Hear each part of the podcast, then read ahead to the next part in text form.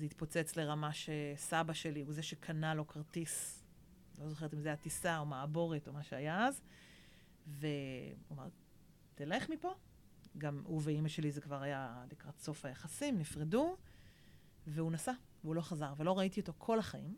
שלום, אני אורן מניקס. ואני ארז מניקס, אח של אורן. בפודקאסט הזה אנחנו נדבר על 11 טיפוסים אישיותיים מולדים שנקראים התדר של האדם. נפגוש אנשים מעוררי השראה שגילו לאיזה טיפוס הם משתייכים ונדבר על איך ניתן להביא לידי ביטוי את התדר שלנו. שהוא עוצמת העל המולדת של האדם במערכות היחסים, בביטחון העצמי ובהגשמה המקצועית. בפרק הזה פגשנו את לוטוס אתרוג, חברת אינסמבל ציפורלה, שסיפרה לנו כיצד נסעה ליפן לפגוש את אביה שלא ראתה מעולם.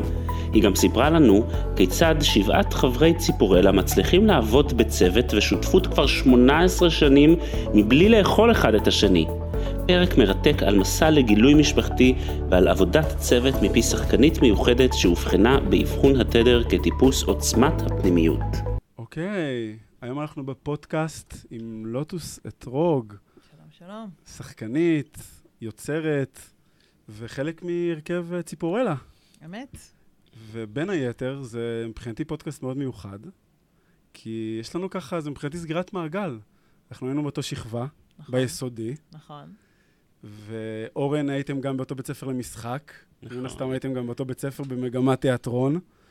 אז uh, יש לנו גם כל מיני שאלות בפודקאסט פה ושם על העבר, אז יהיה מעניין כן. uh, לראות uh, גם תדעו ככה... שתמיד אה, כשמכירים מישהו, הוא נשאר באותו גיל. בדיוק, כאילו, מבחינתי אתם בכיתה ג', תעשו עם זה מה שאתם רוצים. כן. אני עכשיו עם זקן, אז כיתה ג' עם זקן, ככה היא מדמיינת אותי. כן, אני, אני מבחינתי, את אה, חלק מצמד אה, לוטוס וקאלי, נכון? שזה התאומה שלך. הנה, אתם עדיין בצמד. נכון. זה מדהים. ממש. אז אנחנו היום ניגע בכמה דברים לדעתי מרתקים.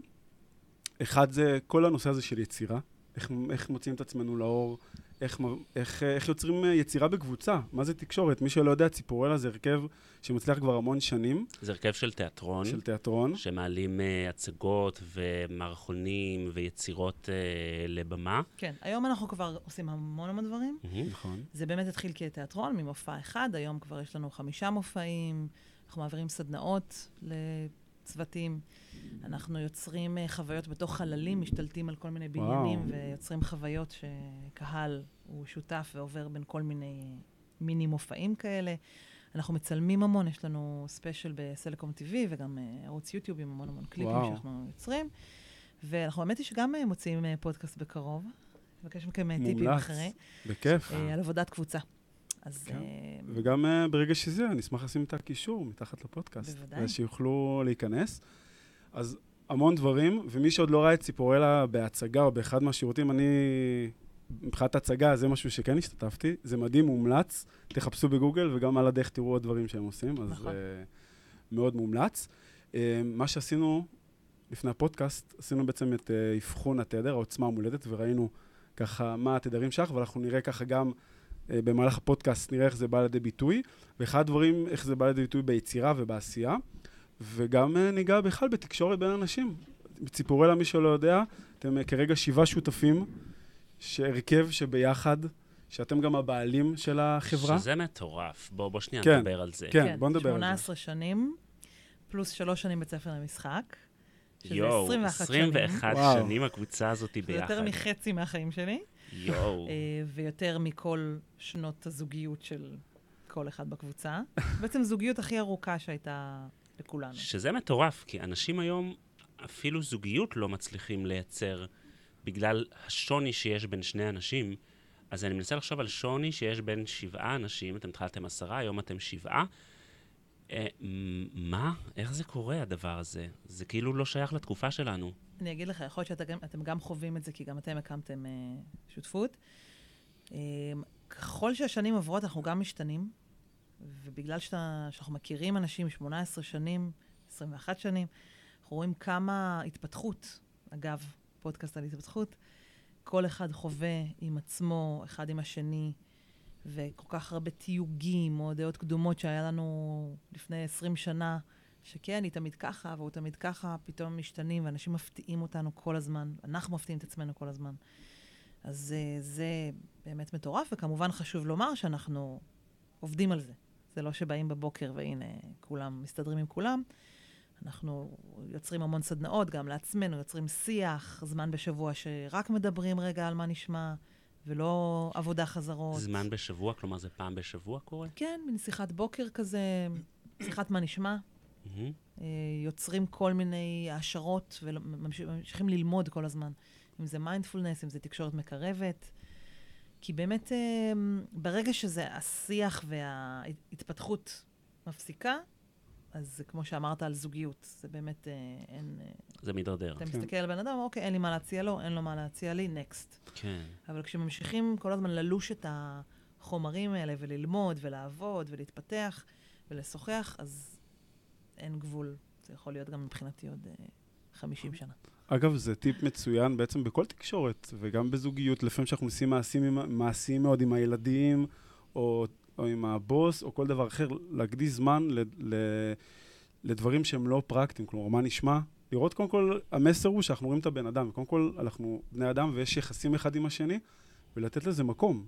כלומר, כן. אה, והמקום הזה מאוד מאוד חשוב, גם בהתפתחות שלי, שדיברת, תקשורת מקרבת, אז אני חושב שזה טיפ, טיפ מאוד חשוב, לא משנה כמה מעשים, ויש טיפוסים נגד יש שמיים וארץ, שהרבה, נגיד טיפוס שהרבה פעמים הוא נהיה מאוד מעשי בכל מיני צורות, אז מאוד חשוב גם אנשים שהם מאוד מעשיים, לזכור שבסוף בסוף המעשיות הכי גדולה זה שיש חיבור ויש תקשורת, ו- ו- ואז אפשר לייצר ביחד וגם להיות יותר פרודוקטיביים. כלומר, יחסים זה גם מאוד מעשי. מאוד. וגם, אה, אתה יודע, זה מאוד... אה, הזווית ראייה שלך והפילטר שאתה שם על העיניים, בטוח אתם חווים את זה גם, זה קריטי. כי הדבר הראשון, כנראה איך שהמוח שלנו בנוי, או בגלל זה שפעם היינו קוף ופחדנו מהנמר שיקפוץ מהעץ, יש לזה בטוח סיבות שחכמים ממני אה, הבינו למה, אבל הדבר הראשון שאנחנו נלך אליו זה שלילי, זה למה זה לא טוב לי, למה זה רע לי, ולמה אני לא רוצה את זה. וזה פשוט אימון של להסתכל, זה לא מובן מאליו, שום דבר לא מובן מאליו. אפילו עכשיו באתי אליכם, אה, עשינו משהו מגניב עם גידי גוב באולפן, ושרנו איתו, ועשינו כל מיני קטעים. וגם כשזה היה, אז הדבר הראשון שהיה לי זה קיבוץ של אוי וזה, ואיך אה, זה, ואיך אני אזכור את הטקסט, ואיך, אבל השירים, השירים כן יעברו ברדיו, לא יעברו ברדיו, זה בכלל קליפים, והם לא יראו. ועכשיו צריך גם חזרות לזה, ואם, לא, ואם אני לא אזכור. כאילו, כל כך הרבה לא. והנה באנו, והדבר הראשון זה לראות ולהגיד, איזה מגניב. באנו קבוצה של אנשים לאולפן. הם רגילים שתמיד באים שניים.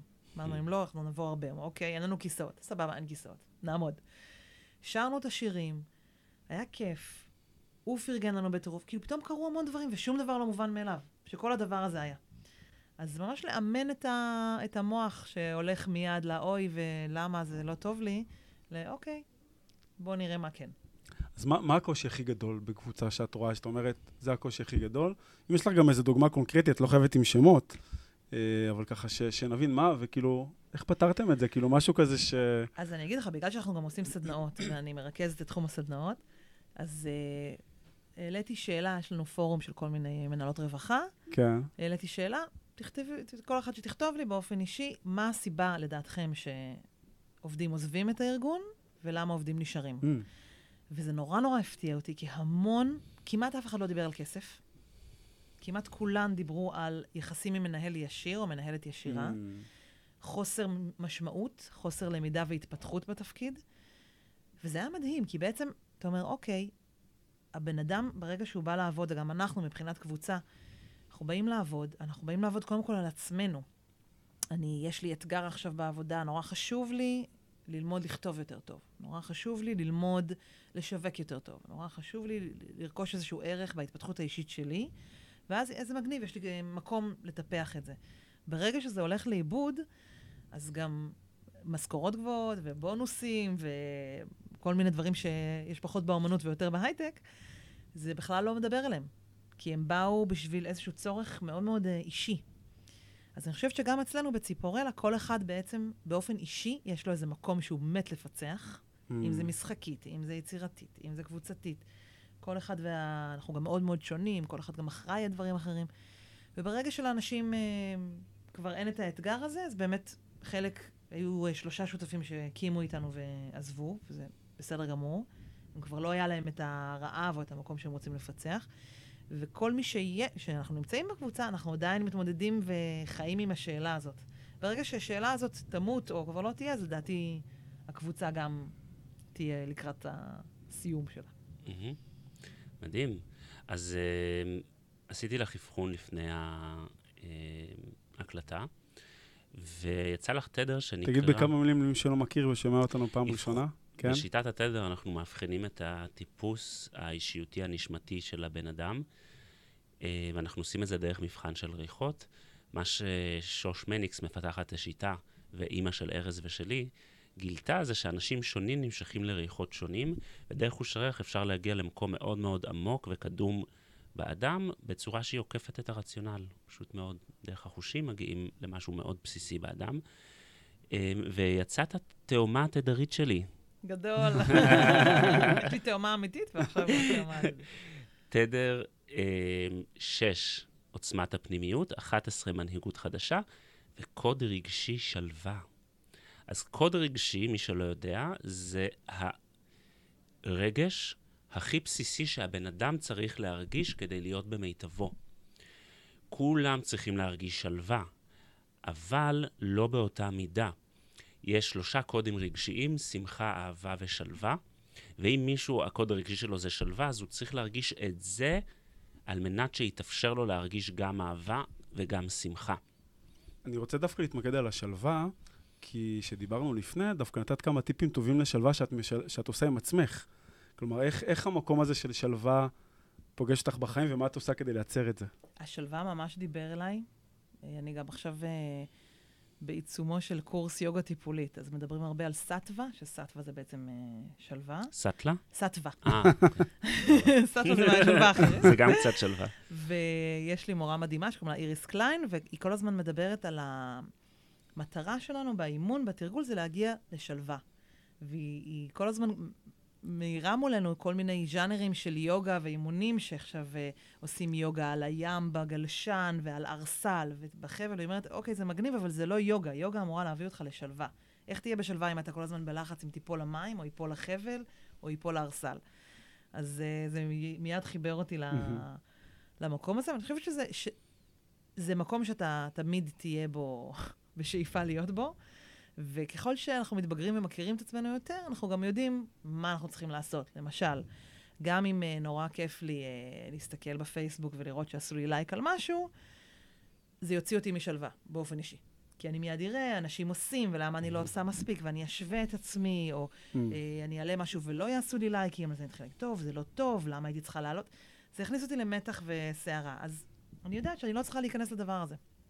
אני אכנס לזה אולי פעם אחת ביום כדי להעלות משהו, או כדי לענות לאנשים, אבל uh, זה לא משהו שיעורר אצלי שלווה. Mm, uh, אפילו שבמיידי זה אולי נורא uh, יענה לי על הצורך ההתמכרותי לדעת עכשיו מה קורה mm-hmm. ולהיות מחוברת uh, וכולי.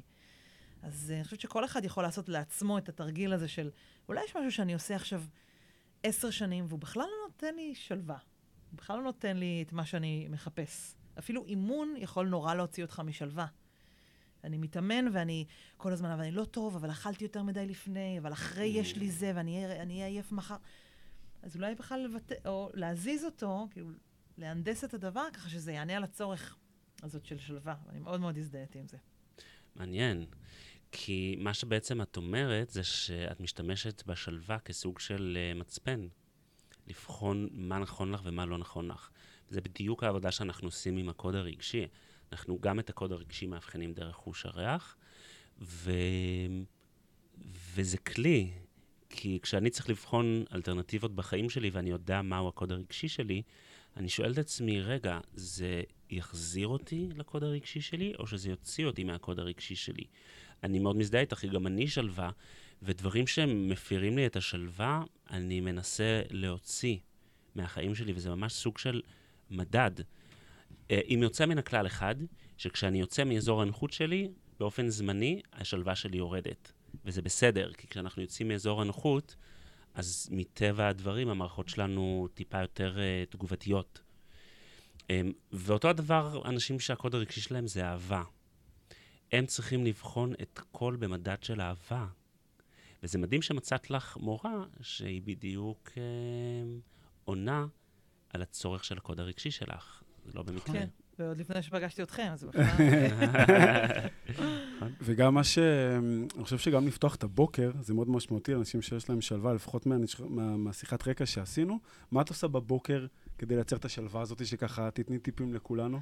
אז ככה, קודם כל זה כמובן מה שטוב לי, וכל אחד שיעשה מה שטוב לו. אני באמת לא מצליחה אפילו להגיד בוקר טוב לילדות שלי, או לבן זוג שלי, או כל אחד, לפני שעשיתי חצי שעה אימון על המזרון, בדרך כלל יוגה או פילאטיס, ואחר כך עשר דקות לשבת ורק לנשום. אפשר לבד, יש גם כל מיני אפליקציות של מדיטציות, שזה גם אחלה. ורק אחרי ה-30 דקות פלוס 10 דקות, אני יכולה בכלל לקום על הרגליים ולחייך או להוציא קול מהפה. אם אני מתחילה לעשות דברים לפני זה, אז אני יוצאת משלווה, וזה מורגש.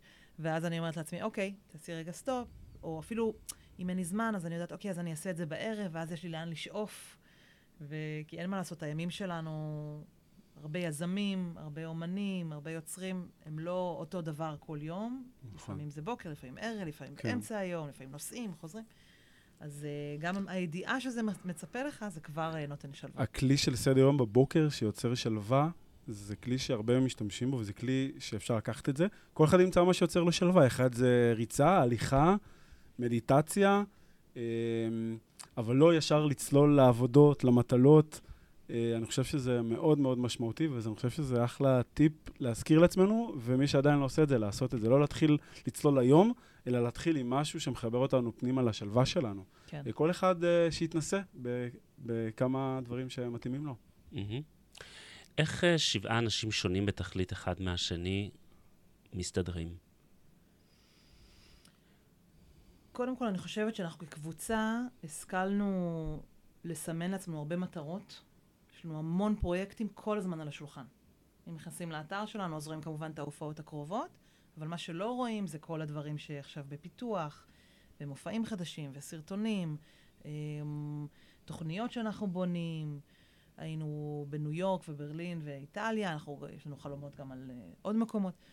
אז uh, כל הזמן יש לנו משהו על האש ומשהו בפיתוח, וזה גורם לנו להיות ערים ולגייס את עצמנו. Mm-hmm. אגב, שינויים, התפתחות, כל הזמן אנשים צריכים לפתח משהו מעצמם, או לפתח משהו אחר בתוך החברה, וזה יוצר אה, איזשהו סדר. כלומר, באים, אנחנו, הימים שלנו לא דומים, עובדים uh, פעמיים בשבוע, תשע עד ארבע. לפעמים מתחילים באימון פיזי וחזרות, לפעמים בכתיבה, לפעמים בבריינסטורם, לפעמים כולם יוצאים החוצה מהסטודיו כדי לראות משהו, או להיפגש עם מישהו ולחזור, לפעמים לומדים איזושהי דיסציפלינה. אז uh, זה לדעתי דבר אחד טוב, שתמיד יש mm-hmm. התרחשות. Mm-hmm.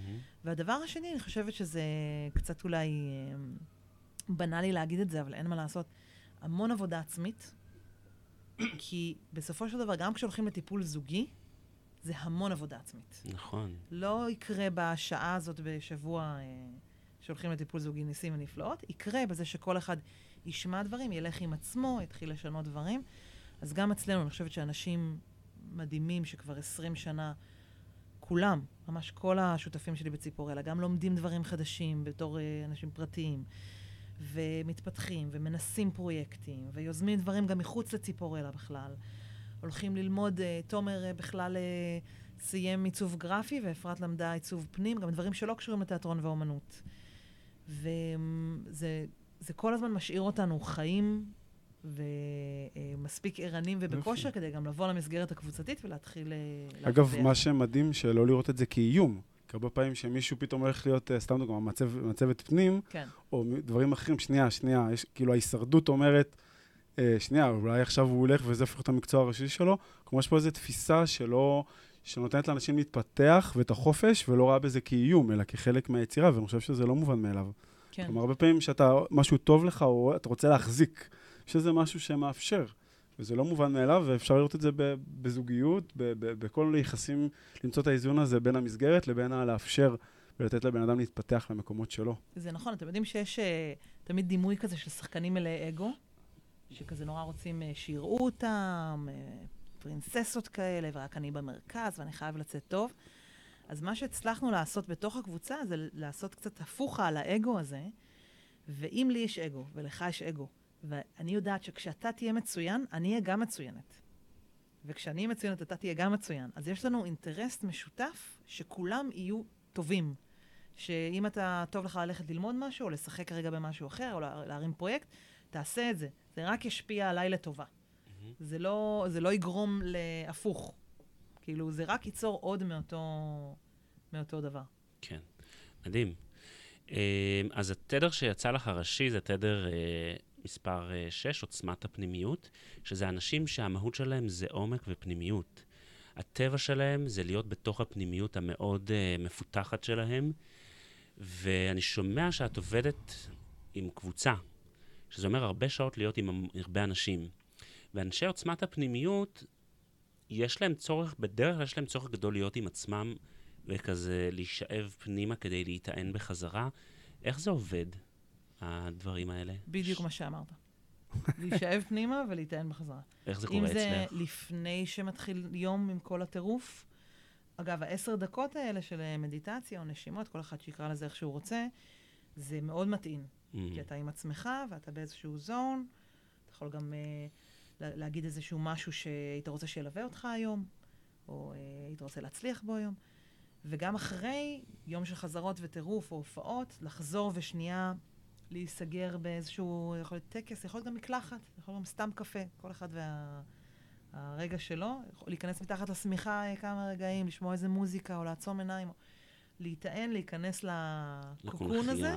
לקונכייה הזאת, כדי לצאת מתישהו בחזרה. אגב, אפרופו עוצמת הפנימיות, אותי זה זרק כמשהו שהכרנו ביסודי.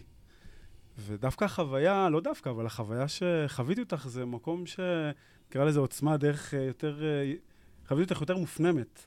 כלומר, אם הייתי צריך להמר, שנייה, היא תהיה עכשיו, אה, היא תהיה עכשיו שחקנית, לא יודע אם הייתי מהמר על זה, ומעניין אותי הדרך שעברת. כלומר, עכשיו אני חווה אותך, פרספקטיבה מכיתה ג', ד', ה', כלומר, יש משהו, כאילו, גם העשייה שלך, המון יצירתיות. אני מניח שעברת שם דרך משמעותית. כלומר, איזה דרך עברת מ... אני לא יודע אם את חווית את עצמך, יכול- גם אנחנו אולי לא...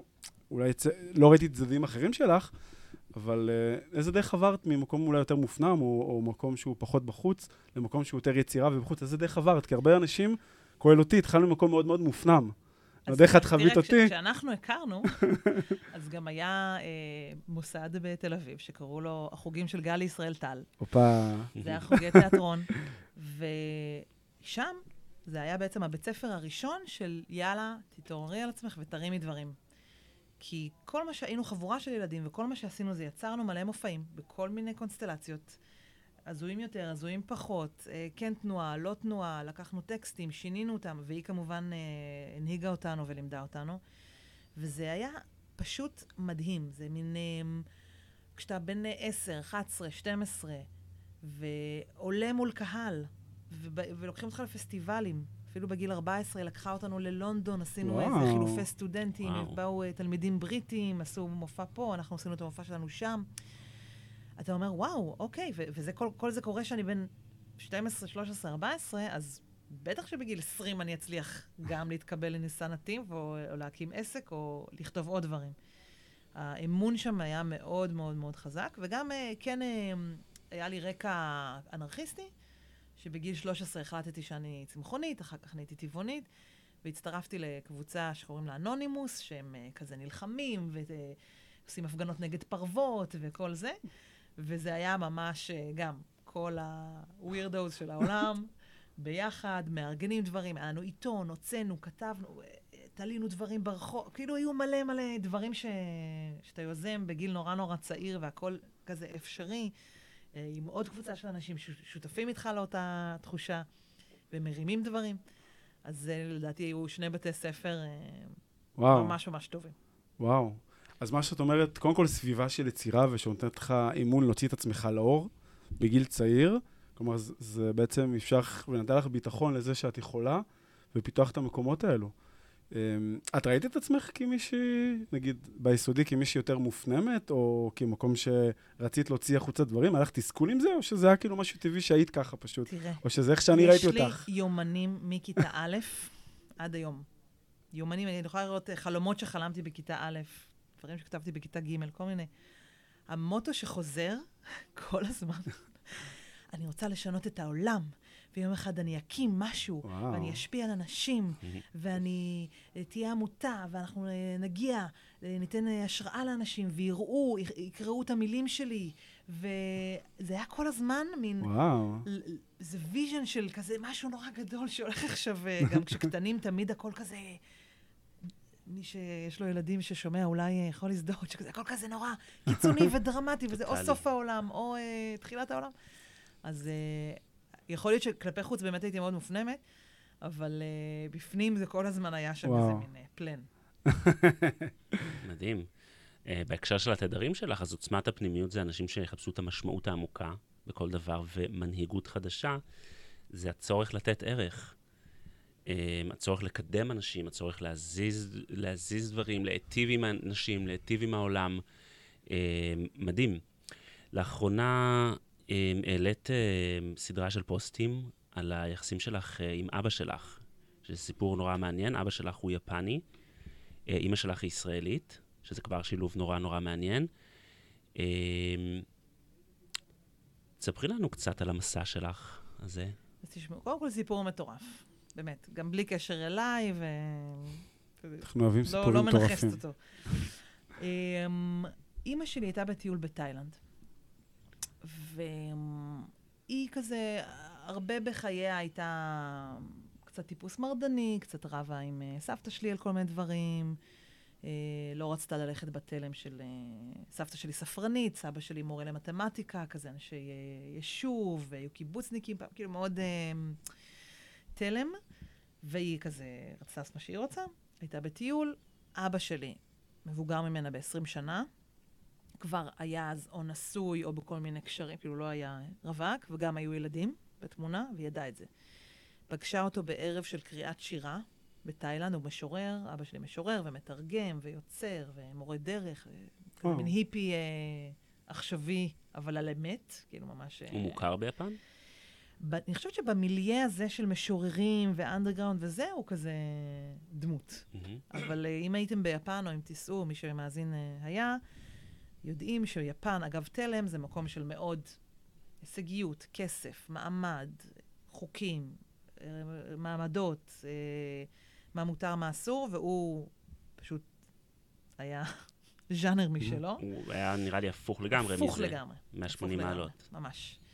והם נפגשו, טיילו ביחד, היא נכנסה להיריון, נגמר להם הכסף, כאלה היפים, חזרו לישראל, אמרו, אוקיי, נלד uh, תינוק ונשים אותו על ונ- על הגב, נמשיך לטייל. הם טיילו בהודו, רצו לטייל במזרח, ואז יצאו להם תאומות, שזה אני ואחותי, ועם תאומות קצת יותר קשה לטייל על הגב, והיו המון מתחים פה, כי הם גרו בבית של סבא וסבתא שלי, שהיו מאוד שונים ממנו, הוא בא Mm. לשם, ניסה לשנות להם כל מיני סדרי עולם, הרבה ויכוחים. רגע לפני שאנחנו ממשיכים, אנחנו רוצים לתת לכם מתנה. הכנו לכם שאלון שימפה את המנגנון הרגשי האישי שמעכב אתכם בתחומי הביטחון העצמי, היחסים וההגשמה המקצועית.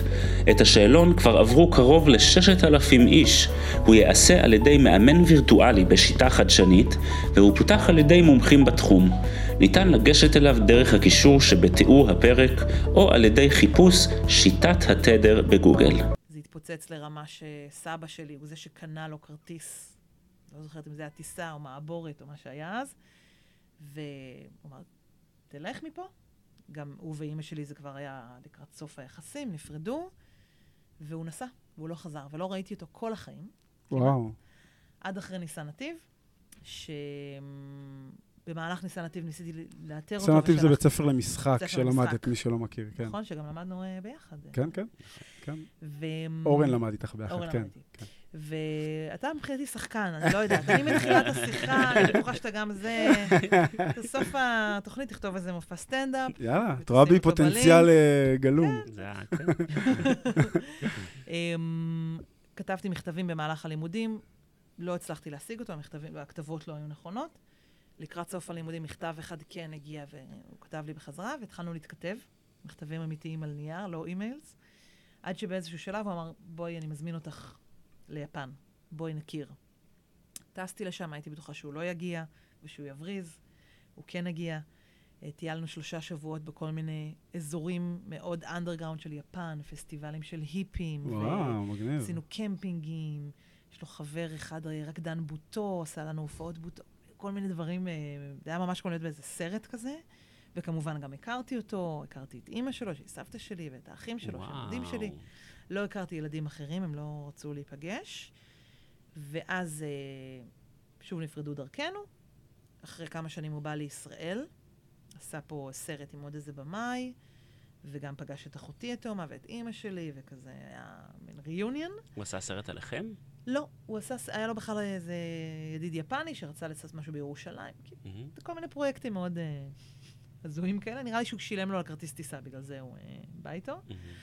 אה, שזה מאוד מתאים לו. ו... וזהו, ומאז האמת היא לא נפגשנו. כאילו, הוא כבר מבוגר מאוד. ביום שהוא טס בחזרה ליפן, עשיתי בדיקה וגיליתי שאני בהיריון. Oh. כשהוא היה פה בישראל, כל הזמן כזה רצתי אחריו, וטיילתי איתו, וכל הזמן איבדתי דברים, ושכחתי טלפון, וארנק, ותיק שכחתי באוטו, כאילו, ואמרתי, זה לא מתאים לי, אני בן אדם מאורגן. ואז ביום שהוא טס, אז uh, גיליתי שאני בהיריון, אמרתי, אוקיי, כנראה שיש uh, סיבה. לדברים. אז... אמ, איך זה היה לפגוש את... זה שכבה אחת. כן. שכבה מתחת. זה שגיליתי ביפן שיש לי עוד תשעה אחים ואחיות. בעולם. אבא שלי, היו לו כל מיני אנשים. יש לי אחים באיטליה, יש לי אחות בארצות הברית, ויש עוד שתי משפחות ביפן. שתי נשים אה, שונות ביפן עם אה, ילדים. Mm-hmm. אז אמ, זה גם היה עוד מיני כזה סיפור קטן, שדווקא עם האחים האיטלקיים הצלחתי ליצור קשר. ציפורלה הופיעה במילאנו בדיוק, כזה, היה לנו טור, ולפני הטור כתבה לי אחות איטלקייה שאמרה לי, היי, אני חושבת שאנחנו אחיות. ואז, ובדיוק היינו כזה לפני טיסה, אמרתי לה, מגניב, אני טסה למילאנו. היא גרה במילאנו. בוא נכיר. היא גרה במילאנו. היא גרה במילאנו. וגם האח שלה ואחותה גם גרים בקרבת מקום, זה היה לנו ריוניון קטן של האחים האיטלקיים. ואתם דומים? Um, אני אראה לכם תמונות אחר כך. אני חושבת שאנחנו דווקא עם האיטלקיים, בגלל שהם מעורבים איטליה ויפן, יש משהו קצת דומה. Mm-hmm. Um, והאחים היפנים, לדעתי, הם יותר נראים יפנים, mm-hmm. כי בעצם זה יפנים בשני הצדדים. כן. איך זה... איך התמודדת רגשית לחיות בלי אבא? היה לך כעסים? כלומר, מה, מה זה הציף לך במקום הזה? תראה, כלומר... אני חושבת שכל מי שנולד אה, או גדל בלי הורה, יותר נכון, גדל בלי הורה שההורה עזב. כן. אה, יש לו אשמה מסוימת. גם אם הוא יודע שזה לא ריאליסטי ולא הגיוני, זה לא שאני עשיתי לו משהו, אבל עדיין חיים עם תחושה של, אוקיי, אבל אולי הוא ציפה לילד אחר ובגלל זה הוא עזב, אולי mm. הייתי תינוקת קשה, לא יודעת.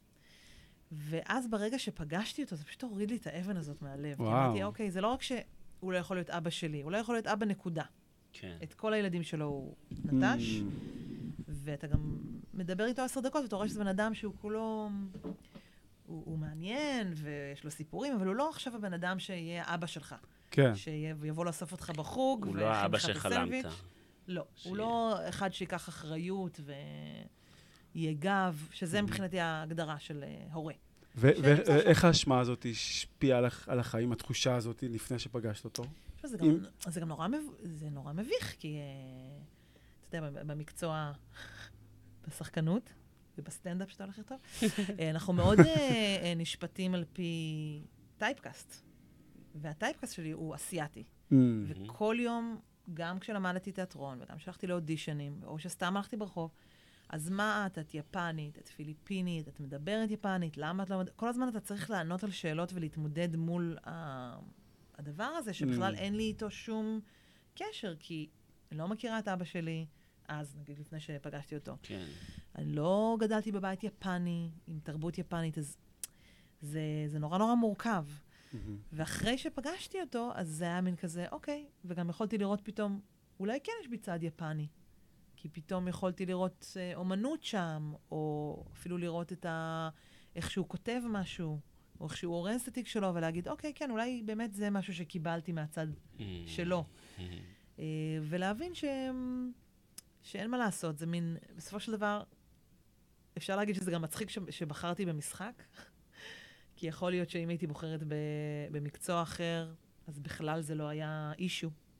כי... Mm, המראה. המראה. אה, כן, כן. הייתי משווקת ועכשיו כל היום בטלפון או במיילים, או אה, מתכנתת או מהנדסת. כן. ובחרתי במקצוע שבום בפרצוף, כל יום ישאלו אותך, ואודישנים שאני מקבלת זה פיליפינית שבורחת מזה, Mm. ופרסומות שאני מקבלת זה עוד דברים באנגלית, או... אני לעולם לא אהיה הנערה הישראלית שתמכור אה, קוטג' או תשחק בסדרה, או תהיה אפילו כן. אימא ישראלית, שאני כן. מרגישה הכי אימא ישראלית. כן. אה, וזה חלק מהדבר, זה חלק מהסיפור. גם אולי בגלל זה הקמתי את העסק שלי בציפורלה, אה, גם בגלל זה אני מלמדת שכשאתם מלמדים, זה בכלל לא משנה איך אתם נראים. מישהו יכול גם ללמד על אה, כיסא גלגלים, אה, לא יודעת, כל... מספיק שבן אדם יש לו שיעור להעביר, הוא מעביר אותו. כן. לא משנה איך הוא נראה, מה הצורה שלו, איך שופטים אותו. כזה. אורן, איך אתה רואה את הנושא, בכלל שהיא נגעה בנושא של אשמה. אז הרבה פעמים אה, יש לנו אשמה, יכול להיות בכל מיני דברים, איזה אשמה כהורה אנחנו, יכול להיות כן. אשמה על דברים לא מודעים מהילדות. איך אתה רואה את הנושא הזה של אשמה ו... ו... מהזווית שלך? נראה לי אחלה. אתה אשם, אורן. אתה אה, מאשים אותי? אמ, אני חושב שגם זה קשור לתדר, כי אנשים שהם אה, תדר 6 עוצמת הפנימיות, אז הנטייה שלהם זה לקחת על עצמם כל, כל דבר פנימה. כלומר, התנועה הבראשיתית שלהם זה מהחוץ פנים, והם ככה, מבינה? אז uh, הרבה פעמים זה בא לידי ביטוי באשמה, ותחושה של לא בסדר, משהו בי לא בסדר, או אני עשיתי משהו לא בסדר. הדברים השתבשו, אז זה כי אני לא בסדר. עכשיו, זה לא בהכרח משהו שאני אגיד לעצמי בראש, כמישהו שהוא תדר 6, אבל זה כאילו יהיה מין קיבוץ כזה של... "אה", כאילו, רגע, מה, מה, מה, מה, מה, איך... בוא, בוא, בוא שנייה נראה איך זה לא קשור אליי, איך זה לא משהו שאני עשיתי. אמ, אז, אז זה גם משהו שהוא מאוד מאוד קשור לתדר. יש תדרים שאצלם יש נטייה אחרת, נטייה יותר להתפזר, יש תדרים שיש להם קושי לבחור. ותדר 6 זה תדר שבאמת לוקח uh, על עצמו יותר ויותר דברים. ואותי סקרן איך היה לפגוש את סבתא שלך. היפנית? כן. היא טיפוס מדהים. היא טיפוס או שהיא טיפוס? קצת כמו אבא שלך?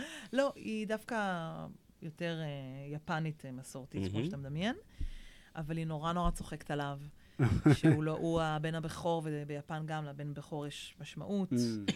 אה, ההורים ביפן הולכים וגרים בבית של הבן הבכור ואשתו, כשהם מזדקנים, Mm, והבן הבכור מטפל בהם וסועד אותם וכולי. מעניין. פה לא היה את זה, אין אפילו בית, כאילו הוא מין אה, טיפוס מאוד אה, נע ונד, והיא גרה אצל אחות שלה, והיא צחקה ש...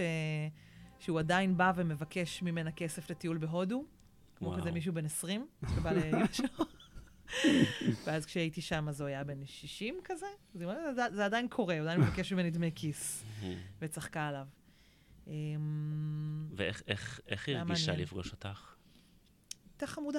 פשוט זה היה מין כזה, כן, כן. אני גם הבאתי לה מתנה, היא גם הביאה לי משהו. אורן, כזה- תרבות יפנית, היא לא התחילה לבכות וצנע קורת אה, לב. אני גם חושבת שמהבן הזה כבר, זה היה ברור, כאילו, זה לא היה איזה סיפור של כן. מישהו שנורא ציפו ממנו משהו, ואז גילו שיש לו עוד משפחה בעיר אחרת. זה מישהו כן. שכאילו מההתחלה כבר כן. ידעו, אוקיי.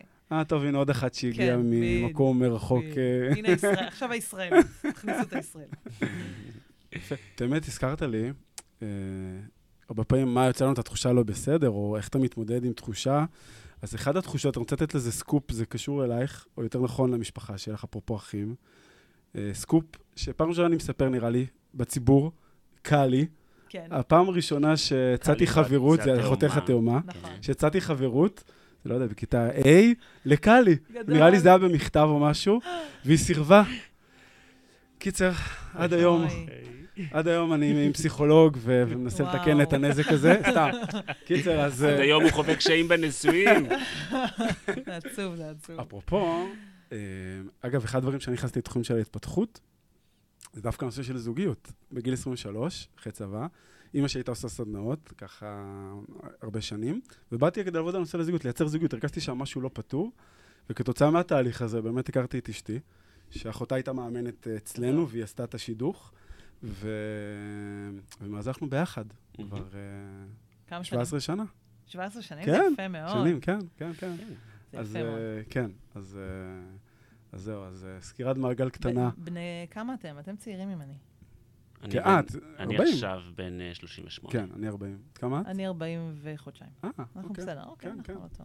כן, כן. הייתם באותה כיתה. ילד. כן, טוב. שנייה, את... אוקיי, נהדר. אז עכשיו, הלכנו, יש לנו פינה, שהפינה הזאת זה פינת אה, של משימה שאת לוקחת על עצמך, של התדר. משימה ובעצם של מותאמת עב- תדר. עבודה פנימית, שאת יכולה לקחת, אורן ייתן כמה משימות של התדר שלך, ואת אה, תחליטי מה, מה, מה, מה, מה בא לך לקחת ולמה. את רוצה לקחת את זה לעבודה הפנימית הזאת. אז אהבתי אה, מאוד. יופי. אז אה, לכל תדר יש אה, המלצות לעבודה שאמורות להב- להביא ספציפית אותו לאיזון. אה, רק אני אומר, מי שמקשיב, יכול לקחת את אחד ההמלצות לעבודה וגם לתרגל על עצמו. בכולנו יש את כל התדרים, רק יש מינון שונה. נכון. אז, אז כל אחד שגם יקשיב, שיקשיב לכל הסדרה של המלצות לעבודה ויראה מה הוא רוצה לקחת לעצמו. ו... ויישם גם- את זה. כן. אז לתדר שש ההמלצות לעבודה זה עבודה על יצירת גשר מן הפנים אל החוץ, כלומר יכולת לשתף בעולמם הפנימי ויצירת תקשורת עם הזולת. אמ, אמ, להיות ערניים לצרכים של עצמם, שהרבה פעמים הם מאמצים את הצרכים של הזולת ובטוחים שזה הצרכים שלהם, שלהם, אבל למעשה זה לא הצרכים שלהם. Um, הכרת היכולות שבתוכם, לדעת לזהות ולהכיר בהן, ובאיזה אופן לעשות בהן שימוש. ללמוד תקשורת בין אישית עמוקה. ללמוד לבטא חולשות וצרכים, וללמוד לבקש אותם מהסביבה. זה. זהו. זה? בינגו, כן. אומרת. כן. למה זה? בואו נגיד את זה עוד פעם, מה זה? לבטא חולשות וצרכים ולבקש אותם מהסביבה. אוקיי. כן. למה בחרת את זה? אמ, אני חושבת שמאוד אה, קשה לי לבקש עזרה. וזה, וזה מצחיק, כי זה הפוך ממה שאני מלמדת. אני עובדת עם יוצרים, ואני כל הזמן אומרת להם, אה, באים אליי יוצרים שרוצים ליצור מופע, או אה, סדרת רשת, כן. או לכתוב מחזה, ואני כל אומרת, כן, וזה, ומה הבעיה? אה, אתם צריכים זה, הנה, תסתכלו, יש לכם כבר במעגל אנשים שיכולים לחבר אתכם לזה, וזה, וזה. אה, אתם צריכים עריכה מוזיקלית, מגניב, בטוח, כאילו, הכל אפשרי כזה. ו... ולהיעזר. ואני אומרת להם גם הרבה פעמים, ופשוט תכתבו בפייסבוק, אני מחפש uh, במאי, אני מחפש, תראו, אה, אתם תראו כמה שפע יגיע לכם. ולי זה קשה. זה קשה לי. אני רואה את זה מאוד בבית, שבבית אני יכולה שוב לעשות את הכלים אפילו, שזה כאילו משהו קטן, אבל זה פתאום מעלה מין מתח של אבל למה לא עושים, אבל למה זה אני, אבל זה לא בדיוק מה שאני רוצה. וזה כאילו, אני אומרת, אני חוסכת את זה לכולם, של מה עכשיו אני אבקש, ויגידו לי לא, ויהיה ויכוח, או אה, יגידו לי כן, אבל זה, יגידו כן, אבל אחר כך, ואני רוצה את זה עכשיו. כאילו מין, אה, אני מנסה לחסוך בראש את כל הדרך, וזה מגיע לנקודה של אז אני לא אשתף, ואני לא אגיד מה אני צריכה, אלא אני אתמודד עם זה לבד. מהמם. ככה זה הכי טוב. ואז אה, מצטברים כל ואז מיני... זה, זה גם לא כיף, נראה לי, לחיות עם, אנש, עם מישהו כזה, שכזה מחזיק עליך איזה מטען. כן. כאילו, כי גם אם אני אבקש ממך, תעשה כלים, ואתה אומר לי, תקשיבי, מאמי, מה שכואב לי הראש, או אני חייב לסיים פה משהו, אז אני יכולה להגיד שלפחות ניסיתי, ואז אני אגיד לך, אוקיי, בסדר, אז אני אעשה. אבל. זה, אפילו זה עדיף מאשר מראש להגיד, הוא לא ירצה, הוא לא יוכל, ואז אני עושה, ואז תוך כדי שאני עושה, אני גם מתעצבנת. והשני כזה, בכלל לא יודע שזה לא מתאים לך לשטוף נכון. עכשיו כלים. נכון? יש את הסיפור על הבן אדם שנסע באיזה יער, פתאום נתקע לו האוטו, ומרחוק הוא רואה בית עם אור. בית בודד עם אור, והוא הולך והולך והולך, ותוך כדי שהוא הולך הוא אומר, "אה, הם לא ירצו לעזור לי, אין מצב שהם ירצו לעזור לי, הם ממש לא ירצו לעזור לי. איך אנשים אף פעם לא רוצים לעזור אחד לשני? וככה מלהיט עצמו, הוא דופק על הדלת, פותחת לו אישה בחיוך, הוא מסתכל עליה וצועק עליה, את יודעת מה? לא משנה! וחוזר לאוטו שלו. מעולה. מעולה. בול. אז, קצת ככה, אחד הדברים שאנחנו לומדים דווקא בענף של הזוגיות של שיטת התדר, אה, זה שכולנו, כל בני אדם, כל אחד חי באולם קולנוע משלו. והסרט שמוצג לו שם, זה לא הסרט שמוצג באולם, באולם קולנוע שליד. וזה ככה בזוגיות, זה ככה. במקומות עבודה. כדי שהבן אדם השני ידע מה מוקרן אצלי בסרט, אני צריך להגיד לו את זה. כדי שאני אדע מה קורה אצלו בסרט, אני צריך לבדוק ולשאול אותו מה קורה אצלו בסרט, למה הוא פועל ככה, מה הוא מרגיש, מה קורה שם באולם קולנוע. ובשביל זה צריך להסכים להיחשף אמ, ולהכניס אנשים לעולם הפנימי שלנו, וזה בהחלט לא הטבע שלנו, אנשי עוצמת הפנימיות, אבל זו בהחלט העבודה שלנו. נהדר. לפני סיום, שאלה אחרונה.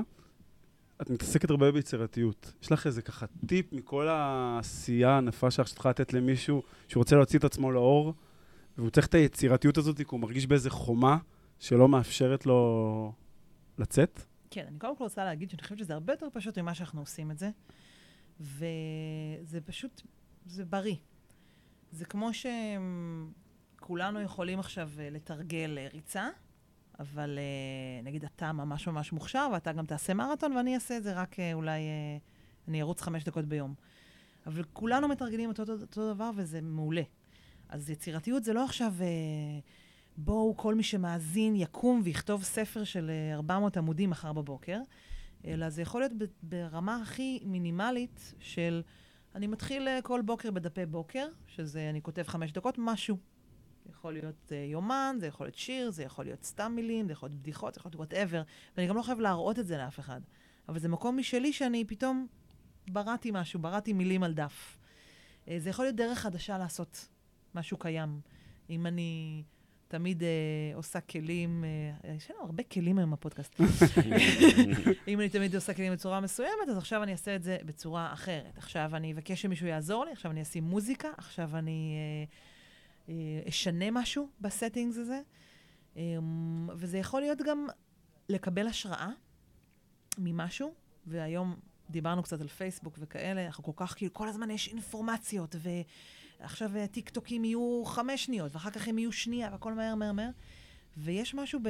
אפשר גם לקבל אחלה השראה מאינסטגרם וטיקטוק וכולי, אבל צריך לשים את זה ב mindset של, אני עכשיו יכולה לצאת פה מהאולפן, להסתכל על השמיים רגע, לקבל מזה השראה. וזה כבר יצירתיות. אני יכולה גם, מישהו שלח לי תמונה, ואני יכולה באמת להיות רגע בתמונה הזאת ולהסתכל עליה, ולא לעבור מהר מהר, או למחוק אותה מהר, או להגיד, אה, אבל... השנייה, להתמלא ממשהו, זה יכול להיות מפגש, זה יכול להיות משהו שראיתי ברחוב, משפט ששמעתי, צליל ששמעתי, להתמלא ממנו ולקבל השראה, זה גם אחלה דרך להכניס יצירתיות. אז אני רוצה להזמין את המאזינים uh, כבר עכשיו. במקום שבו אתם נמצאים, זה לא משנה אם אתם עכשיו בנסיעה, או שאתם נמצאים בבית, במיטה, תוך כדי ג'וגינג, בואו ניישם את זה, בואו תיישמו את זה כבר עכשיו בשנייה הזאת, לא כאיזה רעיון תיאורטי. משהו אחד מסביבכם, שהוא בעיניכם מעורר השראה ברגע שאתם שוהים בעצם הקיום שלו עכשיו בתוך החיים שלכם. זה יכול להיות השמיים, אם אתם רואים את השמיים, זה יכול להיות השעון החדש שקניתם ונמצא אצלכם ביד, שעון הריצה החדש שלכם, וזה יכול להיות כל דבר אחר. זה יכול להיות ה... אה, האישה שעכשיו אה, נמצאת באוטו שלצידכם בפקק. אוקיי? תסתכלו, בואו, נסו לנחש מה, מה הסיפור שלה אפילו. בסדר? נהדר. אז עכשיו אנחנו עכשיו בשלב של הסיכום, ומה ככה, עם מה, עם מה את יוצאת מהפודקאסט הזה? קודם כל, זה היה מאוד מגניב מה שעשינו פה. ממש ממש מגניב. ואיזה מדהים זה, באמת. כאילו, אם כל אחד היה יכול, לא יודעת, שתעברו כזה בית-בית או משרד-משרד, וכל בן אדם יודע על עצמו מה אני צריך כדי להתחיל יום. נכנסתי למשרד, נכנסתי לפגישה, מה אני בכלל צריך? מה... מה יגרום לי עכשיו להיות הכי מחובר ביום הזה? שקט, רעש, בלאגן, סדר, להתחבק עם מישהו, לדחוף מישהו, לא יודעת. אבל זה, יש בזה משהו שנורא... מה זה יכול לאפשר לדעתך? הבן אדם יכיר את עצמו.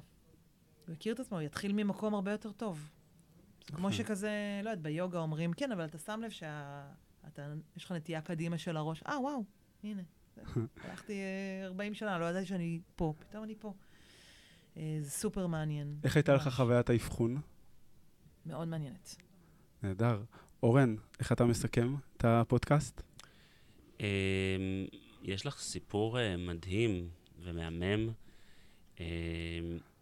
זה, זה מאוד משמח אותי לפגוש אותך. אה, אני לא יודע אם את זוכרת, את גם הכנת אותי לאודישנים בניסן. ברחוב הס. נכון. וזהו, זה פשוט מאוד משמח אותי, עם זה אני יוצא. נהדר. אני יוצא עם המקום של היצירתיות, נתן לי את המקום הזה, שהרבה פעמים אני יותר רואה את האחר ואת הצרכים של האחר, וקשה לי הרבה פעמים, זה לא טבעי לי, אני צריך לתרגל את זה, לראות את הצרכים שלי, ויש איזה משהו ביצירתיות, שגם אתה צריך למצוא מה, מה הצרכים שלך, מה אתה רוצה, להסתכל פנימה. וזה משהו שאני מתרגל אותו, ומבחינתי זו סגירת מעגל ענקית. ממש. כאילו, מבחינתי, אפילו חשפתי פה משהו שנראה לי פעם ראשונה אני חושף בציבור. אני אשאל אותה למה היא אמרה לך לא, משהו בסדר. ו... היא לא הייתה בשלה, הוא לחץ עליה. לא, הם היא היו לא הם היו בקצבים לא שונים. כן. ובאופן כללי, אה, תמיד עקבתי אחרייך, גם אם רחוק, ותמיד היה איזשהו חיבור, גם אם לא היינו, חברים כאילו בקשר, אבל יש, אה, כאילו, אה, תמיד היית במעגלים שהרגשתי איזשהו חיבור ואיזשהו משהו ייחודי אצלך, ומבחינתי זה סגירת מעגל אה, של לראות אותך במקום אחר, כאילו איך התפתחת אה, ממש, כ, כ, לא סתם השם שלך, כפריחה ככה, של... אה, ו, וגם כאילו זה לפגוש אותי ממקום אחר פתאום אה, מולך, זה מפגיש אותי מולי כילד, איך אני עכשיו. אז מבחינתי זה סגירת אה, מעגל אה, מאוד אה, מרגשת ומשמעותית. ומאוד התרגשתי לקראת הפודקאסט, הרבה יותר מרוב הפודקאסטים, מכל הפודקאסטים שהייתי עד עכשיו, אני חושב שזה. הפודקאסט ש, ש, שמאוד התרגשתי אה, לקראתו. אז אני שמח ש, שעשינו אותו ושמח ש, שהסכמת להשתתף. איזה כיף, תודה שהזמנתם אותי. ותודה לכל הצופים, ונתראה בפרק הבא של הפודקאסט של. התדר. עד כאן להפעם, תודה שהייתם איתנו. אם אהבתם את הפרק, אתם מוזמנים לעקוב אחרי הפודקאסט ולקבל עדכונים על פרקים שמתעדכנים. אם עלה בכם הרצון לדעת עוד על התדר האישי שלכם ואיך הוא יכול לשדרג את חייכם, אתם מוזמנים לחפש שיטת התדר בגוגל או ללחוץ על הקישור שבתיאור הפרק.